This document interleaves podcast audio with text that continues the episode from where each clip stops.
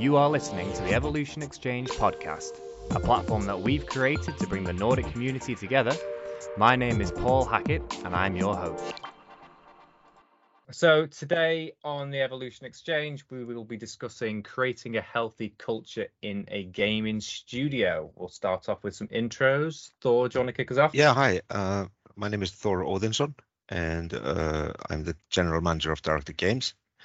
Uh, I'm also the chairman of IGI, the Icelandic uh, Game Industry Coalition, and uh, sit on the board of Nordic Game Institute, which is uh, the Nordic Game uh, collaborative framework. Busy guy. Anna? Hi, everybody. My name is Anna Norrevik. I am a development director at DICE, owned by Electronic Arts. And I've previously worked at uh, Paradox Interactive as a producer uh, for for about five years with uh, different strategy games, and then I worked as a CEO of a game company called Antler Interactive, working with augmented reality, virtual reality, and blockchain, so new technology in games. Very cool. Markus? Hello, everyone. I'm Markus Vahtola. I am the Chief Marketing and Financial Officer at Fingersoft. Uh, perhaps best known for the hill climb racing mobile game. Nice one. And Murad. Hello there. My name is Murad. I'm producer in Tactile Games, uh, in charge of the story development for the game called Penny and Flo and for the game board for Lily's Garden and Penny and Flo. Awesome. Right. So let's kick us off with the first discussion point. Uh, Anna would like to have a discussion around the individual accountability within maintaining a healthy culture. Anna, do you want to give some context around that, please? For sure. So, several companies that I've worked with in the past have talked about the importance of accountability. And it's a, it's a concept that is very close to my heart. I've been thinking a lot around it, uh, what it means, and how to encourage it. And I'm believing that if people take accountability, uh, it can lead to a more efficient organization and also give more motivation to people in an organization. Um, and I'm curious about what thoughts you have about accountability, what it means, how to encourage it, and how it can look like in different organizations. Perfect. Uh, Murad, do you want to kick us off on this one? Sure.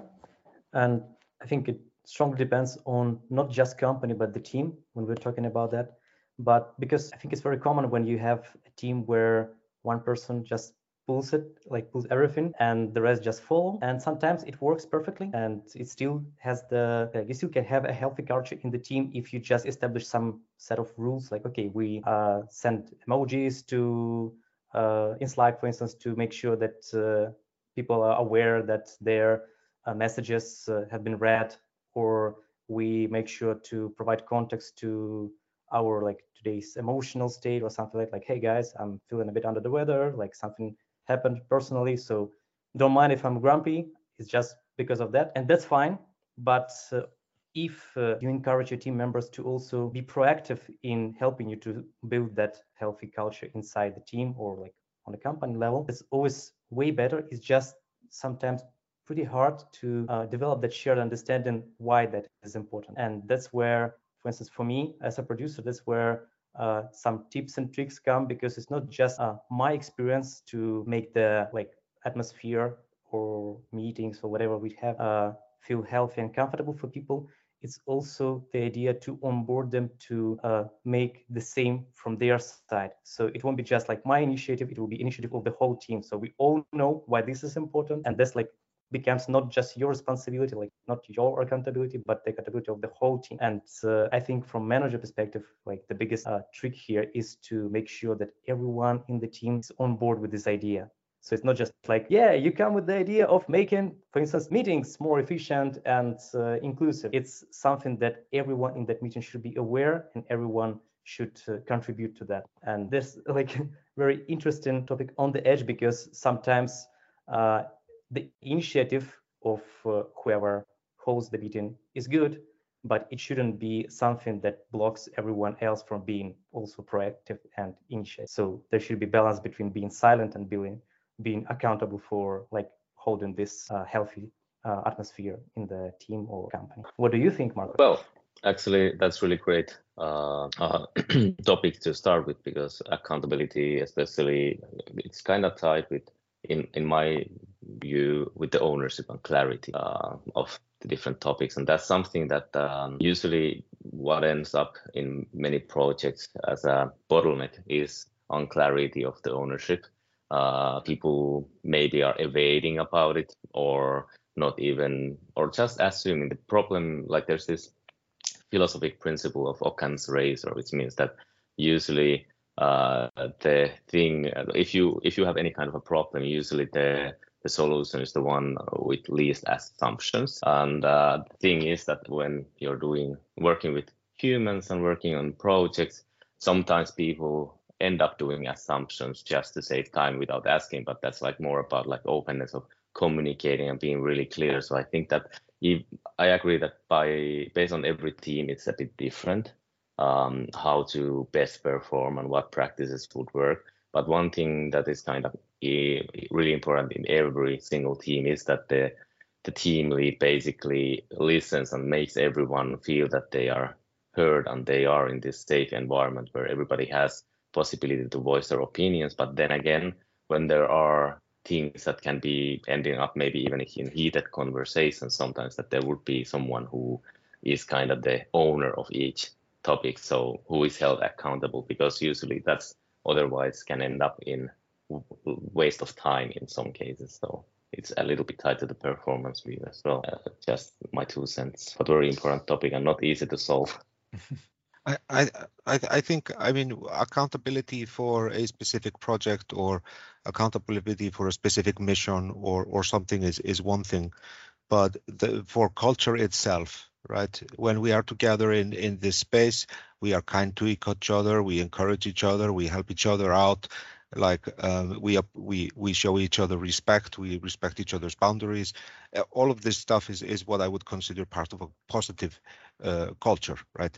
And and so the question is how do we make individuals uh, accountable for maintaining and building such a culture right? And uh, what i think is like you you can hire a producer a project owner a designer right? And and they all have ownership roles over how the product is and and are maybe very well educated or experienced in this right but then it comes to the human aspect and all of a sudden you find that there's an intern or somebody on the floor that is just simply a very charismatic person uh, or or not right and and they start to become a leader um, that is growing by themselves. Nobody has given them a, a, badge or a medal and said, "You are our morality, morality chief," right? But um, these people will start to emerge. And uh, I think it is important when when structuring teams uh, to uh, have the discussion on this topic and like put it on the wall. Like this is these are our moral moral um, boundaries, right? Like this is the moral standard, the bottom, right? We exist above this line, and and to make uh, everybody like accountable for it right? So not just to say well you are the po of the group you know you, you are the scrum master you have to be everybody's psychologist right? Um, you know but but that the whole team is accountable for for it together right? And and it to find and, and the difficult thing may be to find a way to communicate this to people with without making people feel guilty right? You come in and you say hey listen you know we, we all have to be kind to each other. I, I want you to be responsible for being uh, be keep being kind to other people. Then maybe people experience it they're like well, are you saying i'm unkind person? Are you saying i'm i'm not nice? Right? But but I, you know I, I, I think it's it's very important to identify these these individuals within an organization that maybe they do not have a hier- hierarchical leadership role, but they, you know, uh, just just because of personality, uh, they they um, manifest in, into these uh, like unorganized leadership roles uh, all over uh, the corporate structure. Does, does, that make sense? I think that makes a lot of sense. Yeah, and uh, and I think what you also uh, mentioned shortly about uh, not not blaming uh, or so i think is is super important. And i think you all brought up uh, really interesting valuable points about it. And uh, and i think that um, getting a culture where mistakes are not blamed but but actually actually celebrated as learnings in a, in a way is is super important for the organization to be able to to improve step by step. And uh, and for people to dare to take accountability because both if leaders show that they can take accountability for their mistakes and learn from that and that uh, encouraging others in the organization to do the same i think that's that's one of the keys as well to to get uh, accountability to increase in an organization. What is your number one tip to nurture that uh, accountability in your team? Yeah in my teams i i have uh, i have some recent in- examples when i've gotten positively surprised by people who have taken accountability for some mistakes uh, for example something being uh, late to a delivery uh, that person came to me and said, like, I know this didn't work out as we had hoped. Uh, however, these are the three action points that I have in order to fix this for the next delivery. And then as a as responsible for the project management in our project, then I get super happy because then I can I can trust this person has thought about this and has put something in place now for the next time we're ending up there. And so I want to you know when people come with things like that i tell them that like this is a really good example of accountability um, because i want to show that I, I see that they are taking accountability. And perhaps at some point somebody will hear that and think more about what accountability means for them and start doing it as well. I i, I think uh, I, well what i find is is the best way to foster any kind of um, you know human trait uh, in others is is to uh, give praise uh, to acknowledge and and to you know in in in an intimate surrounding um, you know where where uh, things are taken at face value to state very clearly like this was done and i'm very happy that it was done. You you you know i'm you this is exactly how i think we should be handling things and you are you know um, the, the way you handled this is uh, is very good, and uh, I'm very thankful for how you know how how you are uh, handling the situation. And please, you know, let's let's do it like this moving forward. And if you could encourage others to also do this, that would be fantastic.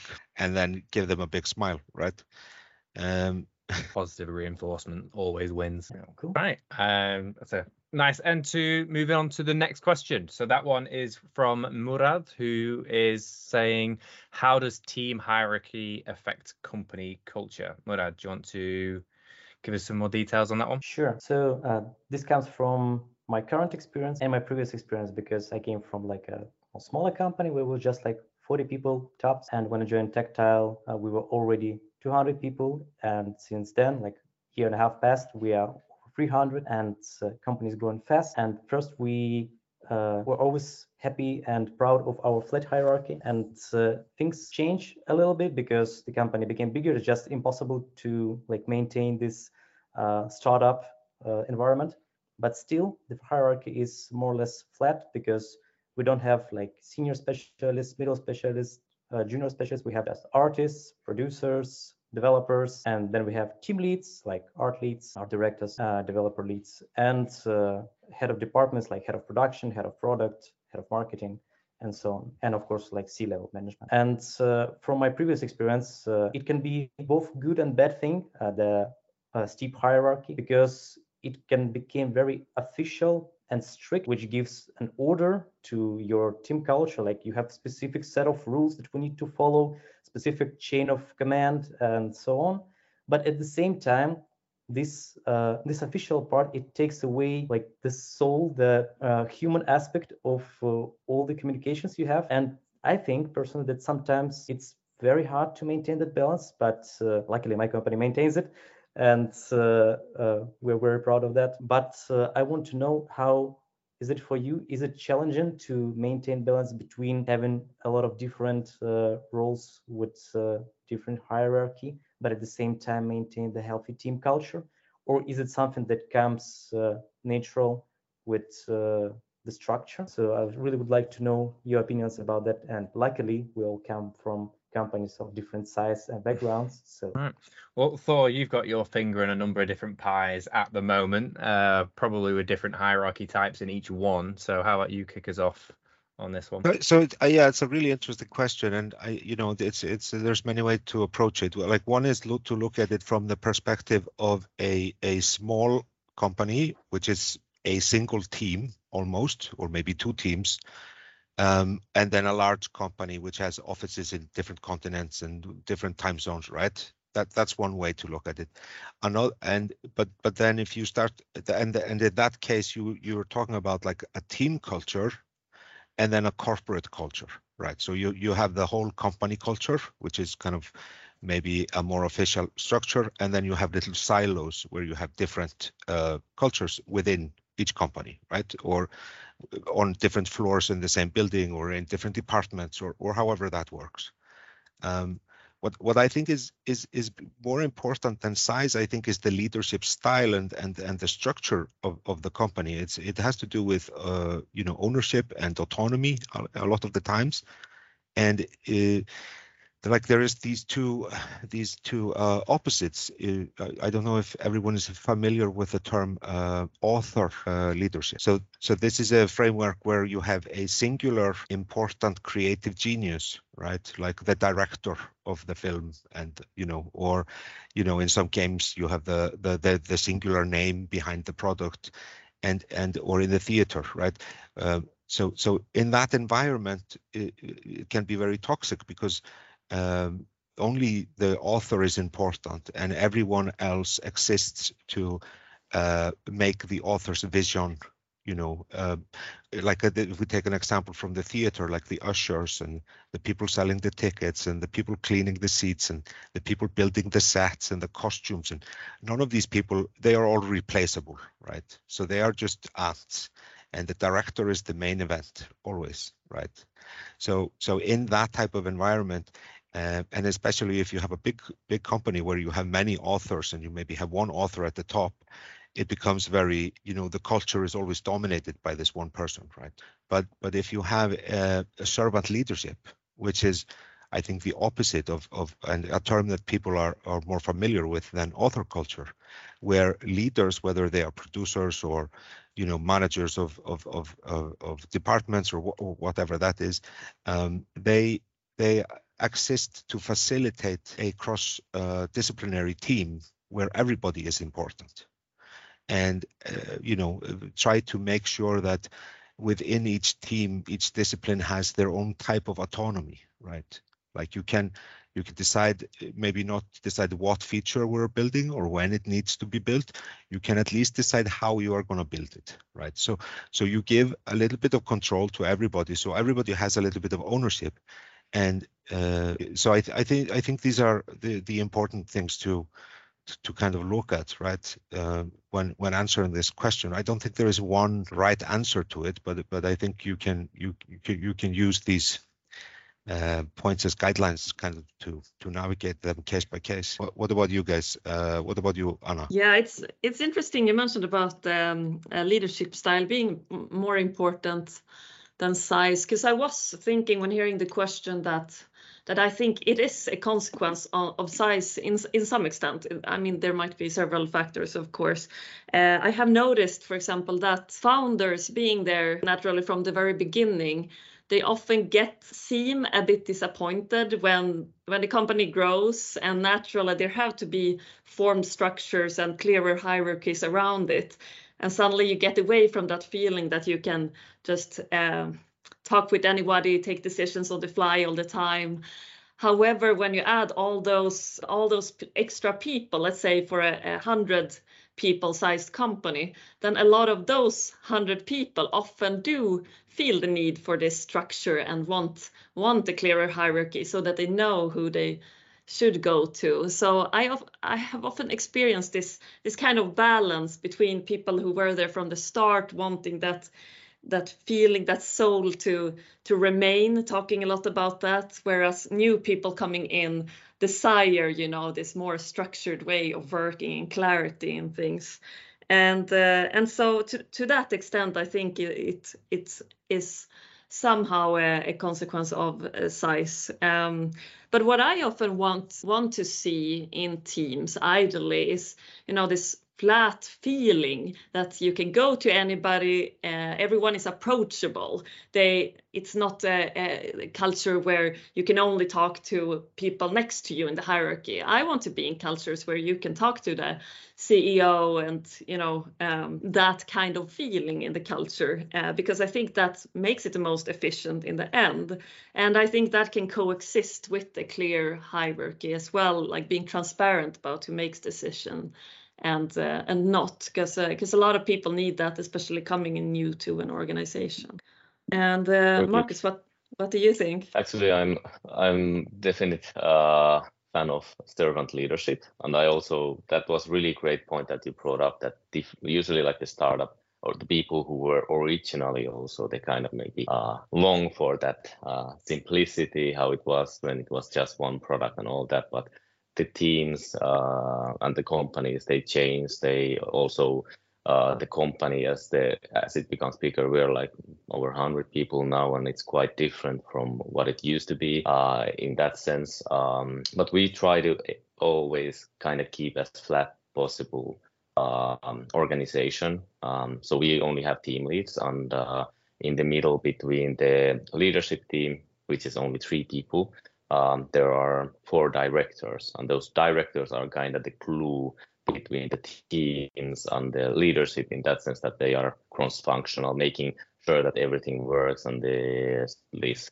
possible um, uh, way of like hearing things that would not otherwise end up uh, to the leadership's ears. But then again, like we also one of the things that we've managed to keep always is the approachability on the leadership. So anybody can approach us, anybody can discuss anything. So I think that's kind of one of the most important things is like the openness and kind of um, making it sure that everybody has, even though there's a really flat hierarchy, um, there are possibility to you as a professional grow. So that's one of the maybe problems if you don't have any kind of like junior, senior, or uh, that kind of uh, hierarchy in roles, for example, for the team, uh, it can end up in this uh, problem that um, people don't maybe see how their career can progress within the company. So that is a trade when you have very flat and you just trust that people know and they learn because all the time we keep learning when we look back a couple of years back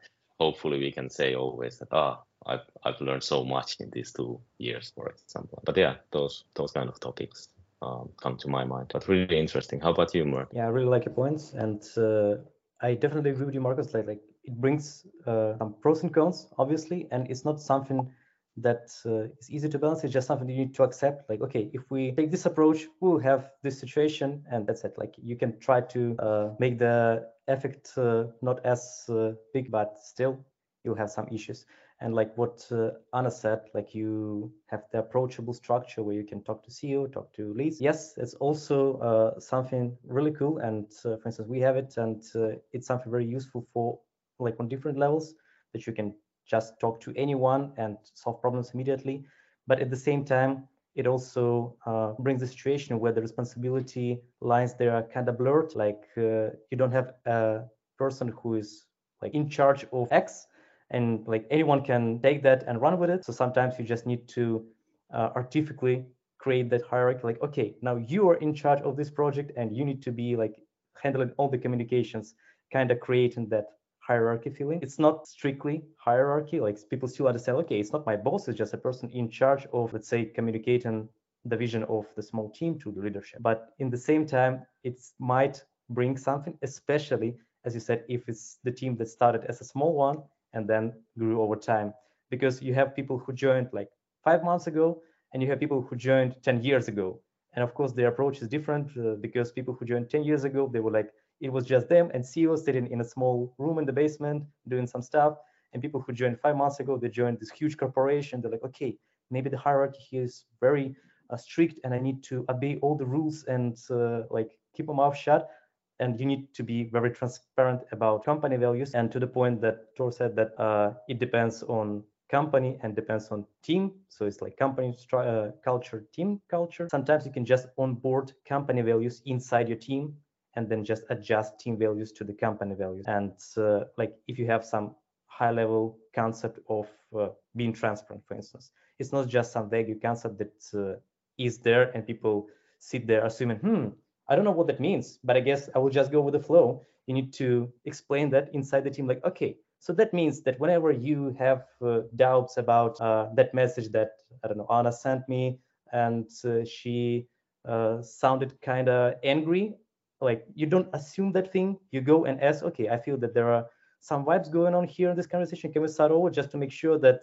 we on the same page and understand each other? There are no emotions involved because the person on the other side of conversation they will appreciate it because they also been in the same situation when they misunderstood something and like don't make any assumptions. Be clear with your team and when you have some values from the top to the bottom make sure that everyone understands that. So even if you have like flat hierarchy steep hierarchy it doesn't really matter if everyone is on the same page and aligned with the value. And then like it's just the choice of the setup for your team. Fair enough.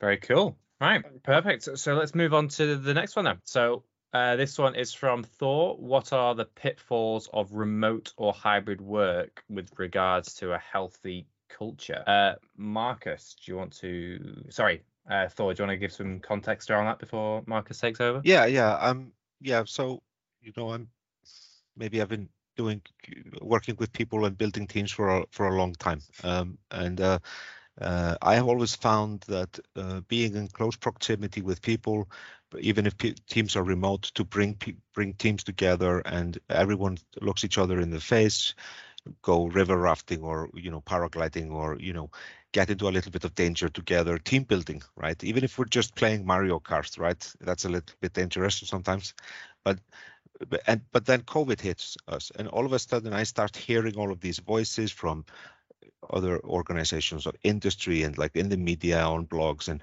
and there's like this uh, this choir of people singing that like this is awesome. We're all going to be working remote forever. It's going to be cheap. We don't have to commute to work you know like everyone is so happy about it. It's it's you know it's the best thing ever. And from my personal perspective i'm just like that's that it's horrible right? It's it's so bad to not be able to bring people together to look people in the face.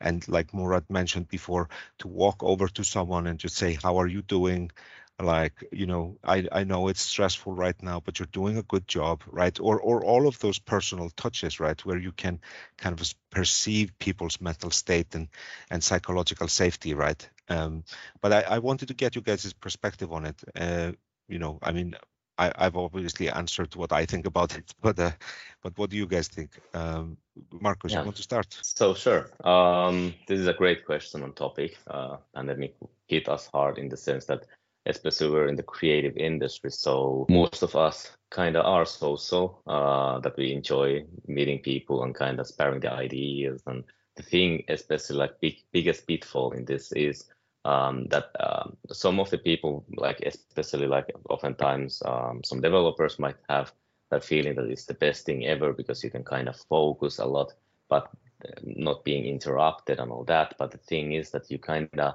miss a lot, especially on the team lead level, because the team leads and uh, your superiors' biggest and most important mission is, of course, the well-being of the team, all the team members, and uh, it's gonna be really much more challenging when you don't see the faces, of course, of the people on the team. You don't either feel the pulse of the team, like especially for new members, they they won't be um, so engaged with the team most likely because you won't have those um, things like uh, that you would have like otherwise in the office space. Like for example taking coffee together and talking about life in general and all those kind of things. We don't uh, generally um, call uh, just randomly to our colleagues um, during pandemic. And even though we tried like for example we put out some virtual cafes and all that but everybody's organizing their life in different ways how the how it is. So it's really difficult to get that um, kind of a same kind of culture happening uh, on the lines as you would on offsite on on this on site. So that's like one big uh, pitfall. Another thing is as well um, about being like mindful about like uh, the work um, life balance. Um, so basically if you have we all have like different kind of homes and apartments and all that and in some cases it can be that your apartment is really small so it's not so ideal for work and it can be that your work work setup is all the time constantly reminding you of work there so you don't really get that disconnect that you would get from commuting. So it's kind of really difficult. Everything becomes blurry that it's like you're all the time in the work and that can be mentally taxing as well because we're in this uh, creative passion industry so it can be that people kind of end up working way too much and forgetting a little bit about themselves in this kind of setting. So those are kind of like the main main things i name but how about anna? You're a bigger organization so. Well, I yeah, I completely agree. And I, I worked uh, in a smaller organization when COVID started, and then I I started in a big organization when COVID was was still uh, relevant, and and so when I started uh, where I am right now, everyone was still supposed to work from home, and I think the the onboarding it is a more challenging task. I've heard friends as well when they started new companies it's uh, i think that's one one of the biggest pitfalls that i can see that it's it's harder to get into the team when you start 100% remote and you don't really see who talks with whom. Like how do people actually work? How does the communication flow happen? And uh, uh, not the least i think that um, that uh, the way of making friends as at work becomes so much harder because work is an important you know um, part of our lives. For most of us we spend so many hours you know and in the games industry we share a common interest. So it's very natural you want to find friends at work. And uh, when i worked at previous companies you know i stayed later every now and then to you know talk with people. And then you find out like who's interested to talk with you after work. And like uh, maybe we're going to an after work or or having fika as you know as a normal break but uh, when you're remote how do you actually take that step? That i think has been challenging. And now when we have been allowed to go back it, it's easier. Uh, but for sure uh, when we were 100% you know on site uh, making friends was uh, much easier I, I, have to say. So um, i think that's one part. Um, how about you murad? I totally agree with the points. Uh, to add on top of that uh, I can say that first of all, at least my impression was that over pandemic and when pandemic ended and people just uh, continue working from home, at least from time to time, uh, they actually burn out faster, just because uh, you always in the context of work, like because when you're in the office, someone can just pull you out of your uh, like work state.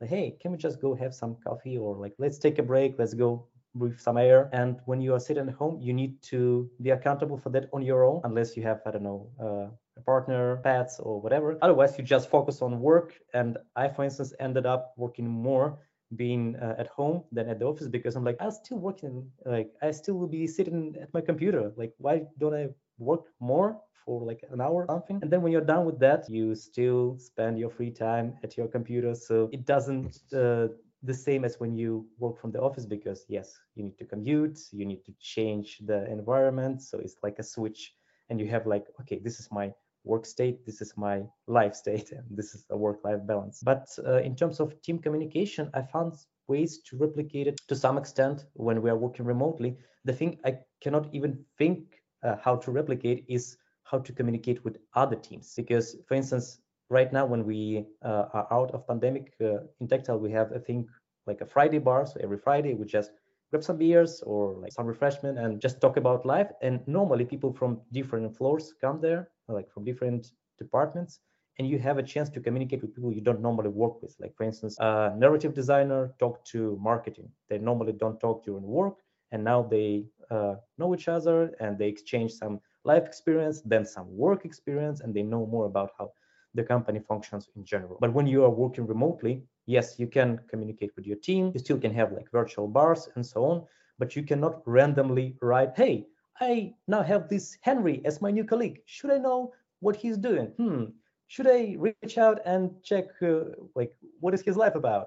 And I don't see any way to replicate that, like uh, random elevator pitch and conversation next to the cooler. It's something that is not uh, existent in the virtual space. And I hope that with time, some tools will come that will help us to randomly approach people. Like even now, Slack has some add-ons like Donut, where it randomly connects you with one of your colleagues in the same space every week for virtual coffee and you're like okay i've never thought that we even have uh, this person in our company let's talk and figure out what your life is about. But otherwise, it was like the biggest pitfall because suddenly your big team get limited to uh, like your big company you get limited to just the size of your team because you normally don't communicate outside of your team. And because you don't have outside of work activities, there is no reason to communicate with people outside of your team. And uh, that, of course, affects your mental state uh, working in this company because it seems like you're isolated. And even now, when people prefer to work remotely, like for instance, in my team, we have people who are working from Copenhagen and some people working from Argentina uh, and England.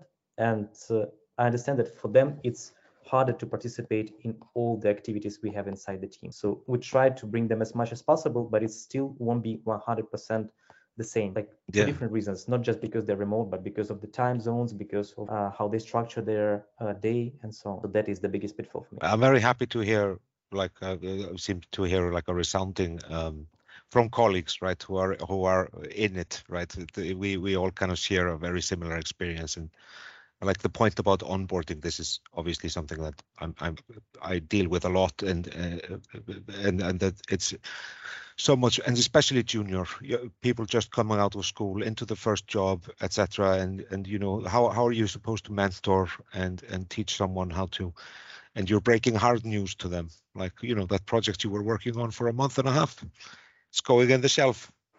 If if it was in person, you know, I could make jokes and tell stories about how this happened to me and da, da, da, da, but like and in some cases like you're not even awake on the same time zone so you have to do it through email right? And it's just horrible right? And, it's the first thing somebody does in their professional career. But also because you you kind of mentioned also these friendships and you know from from an hr perspective friendships is is one of the most valuable uh, assets for a company is that there are good friendships in in in the workforce for two reasons. Um, and one is that if if you have a, a, a friends at work, you are less likely to quit. Mm. And uh, very st- strangely, um, well, I don't think it's strange, but uh, inventory depreciation, right, um, and a depreciation of equipment measures uh, 25% less where friendships measure high than when the opposite is true. So maybe it can be said that we are less likely to steal from our friends because if we had friends at the company, we actually start to treat uh, company property as if they are our friends' property. And this is just uh, psychological facts based off of business intelligence from Gallup, right? But they're facts, right? I want to know and, why you had to find out the facts around stealing data of equipment. I, because I studied human human resource and I had to study all the data science behind it, right? So so that that's you know this is a question that's asked on almost every human resource interview in the world, and the reason we ask this question that is because people are less likely to quit if there are greater friendships and they, the also the depreciation of, of company property is lower. Mm-hmm. And the other reason, which I think is even more important, is that if you have a confident, a confidential friend at work, right? So let's say I found out that my significant other has cancer or my dog died or right like maybe i'm i'm having a sexual identity crisis or something that is like just bothering me deeply on a personal level. If there is somebody at work who appreciates me as a person and listens to my troubles and then when I have a personal crisis, work is a safe haven for me. And when and this is and it, it is in these points in our life when we are uh, we are likely to change jobs, uh, to have burnout, and and to hide away and escape and so, so it is is very important that uh, companies foster uh, avenues of, of, of, deep friendships in, inside of the, the workplace. Uh, if, if they at all want to claim that they are fostering something called a positive culture. Agree. And actually, this is not something that you can establish just by stating it verbally. This is something that you need to prove that uh, people in your team can be comfort, uh, comfortable around you and uh, be confident that you won't use information that they share personally like anywhere because like sometimes when someone from your team approaches you and say okay i'm asking you this not as my manager but as a friend you're like, okay, we are on the right track. but but it's also not your responsibility to be friends with everyone in the company. You know, as a No, manager, it's it's it's your responsibility to make an environment where everyone can find a friend that fits them, right? So Yes. so Yes, I could Yeah, psychological safety in order, I think, to dare to make friends at the company, I think is important. mm. to shape. Fantastic. Um, yeah, it's refreshing to have not you know a different side of the hybrid work because obviously we can spend a lot of time on LinkedIn and see all the pros of it, but it's nice having a conversation where you actually see some of the, the other side of the fence. Do you know what I mean? So on to the final uh, discussion point, and this is from Markus, uh, a discussion around meeting free days or times um, in response to creating a healthy culture. Markus, do you want to uh, wrap up on that one? Sure. So this is a thing that I especially now after post-pandemic and growing, um, almost doubling the size in the past years. Um, we've been thinking that we are giving as a uh, the whole company a lot of freedom. The teams kind of can self-organize and have complete autonomy. There's only like one company weekly uh, every week, so there's one weekly uh, that is kind of mandated, but otherwise the calendars are kind of free.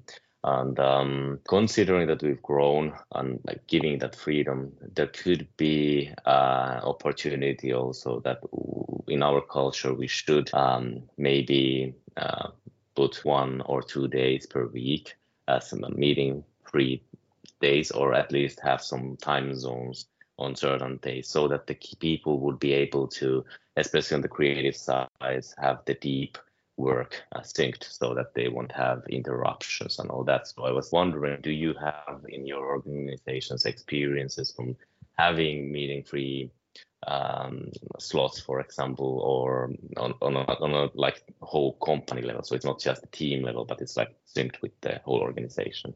And um, I, I guess like Anna could start maybe if you have something Yeah, to share yeah. on this. We we actually don't have organization-wide um, meeting free days. It it has been brought up as a topic, um, I think, in several forums across the company, uh, whether we should have it or not. Um, however, it's been decided that it's up to each individual team to decide. So so I brought it up in in the team that I'm working with whether we should have it, um, and that team consists of several other teams. And uh, and we were actually also we were discussing it for a while some some people mentioning that it should probably be the best to have meeting free days. Uh, but after some discussion and thinking about how many meetings we do need from from a lead and management perspective i mean a lot of our time is is about communicate uh, communication and uh, and you know keeping information so that we have information and spreading the information and you know figuring out problems with other people. So we were saying that from for leads it might be a hard um, thing to establish um, because we will need to be able to jump into spontaneous meetings no matter the day. However we were mentioning that um, we want to give the flexibility to the teams as well. So you know if a group of developers want to organize meeting free days that is um, you know positive and something that uh, people can have. Um, so far, we don't have that many people who use meeting free days. Um, I, I, worked uh, with the lead at some point who who had meeting free days on one day a week and uh, for me as development director it always became more of a challenge to to schedule meetings then because yeah we also have people in various time zones eating lunches at different times. And uh, people who are who have kids who need to leave early from work or, or people who for some reason need to start later at work because we have flexible hours. So so for people in the project management uh, role, it becomes a really hard problem when when people have uh, meeting free days, especially people in lead roles who then have to have a lot of meetings. So, so yeah, I think it's uh, more more up to uh, developers if they want to have it. Uh, but I I feel from that side of being a, a, frequent meeting booker. Uh, and and yes, I just want to disclaim that I I really try to you know think about every meeting like do I invite just the right people and like keep the others as optional and having an agenda and all that kind of stuff. Stuff I'm driving an initiative about meeting culture internally um, to, to get better at having efficient meetings and hopefully fewer meetings in the end.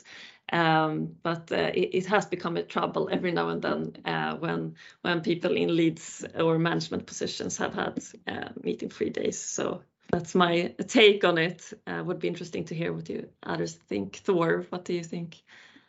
I I, I have a very similar experience to you, Anna, and I so from my perspective, it is um, usually we also do very flexible hours, right? We have a, a, lot of different people in different time zones. There are different work cultures in China and America and Iceland, right? So there's like there's a lot of disparity, and, and sometimes we have overlap between offices, sometimes not. You have remote, you know, all of all of all of the complexities that come with running a, a global uh, modern company. So usually when I find that people are panicking when I talk to them, can we have a talk about this? Can we have a meeting about this? Can you come and sit down with us? It is a red flag for me that this person has been uh, scheduled to do 120% of what they are capable of as a workload. And therefore, when someone says, Can I now disrupt your already overpacked schedule with a, a short conversation? If they are panicking at that point, then the, the, the meeting that is being held is not uh, the problem, but the, the person's overall schedule needs to maybe be considered. Um, so, but, but that, that is not to say like if, if somebody has been tasked with writing a magnum opus, right? Like you are supposed to just sit here and design this game for nine months and you know and this person is just i know exactly what i'm doing i'm just focusing uh, the, maybe the you know like I can imagine Stephen King wanting to write a a, a three thousand page book, wanting to be alone in his summer cottage with his work. But if you're working in a a, a, a large cross disciplinary uh, organization, um, I don't think you know uh, you really have the right to say I the company owes me uninterrupted time where I can focus on something because the communication is usually we are pivoting a little bit, we learned something from QA, we, we need to change our focus a little bit, or uh, you know, can we rearrange? Can we start by doing this and then doing that? Or it is usually because it's something important, right? No, nobody is like, can you come and have a meeting with us about cake, like the types of cake that you have been bringing to work? Maybe you could bring different types of cake, right? Like um, but I, I, I don't know. Uh, obviously, people with different personality types. We have introverted people. We have we have people with ADHD. You know, we have a lot of different types of people. And of course, if people have and and can communicate and articulate something like I have ADHD, if I am having a meeting every two hours, I can never focus on my work then this is a special case, right? Then that is easy to say. Well, for in for your case, we can make a rule nobody bothers you before noon. Like and you know and but that is a personal thing right? But but not on a corporate level as a as a rule i'm i'm not buying it. What, what about you murad? Well first of all do not underestimate the importance of cake. Yeah yeah no, no. cake cake is a very important, important. but uh, i think it depends on the role and because uh, for instance for me at least half of my day is meetings and uh, it's hard to get rid of them because some of them are just ad hoc things that we need to discuss right now.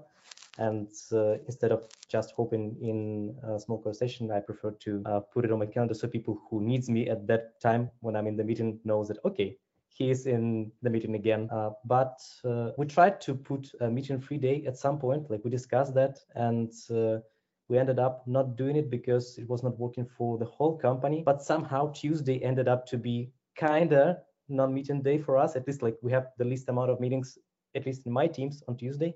It's also a day when a lot of people work from home and uh, I guess they just prefer to focus. And I think the most important thing here is not about establishing the company uh, level free meeting, but uh, agreeing that whenever you need a focus time, you need to be uh, very vocal about it because sometimes uh, you schedule meetings and people decline them and so then you need to write them and then you figure out that okay you have a big task you need to focus on that I mean, if you use calendar, just block the whole day and state something like focus time.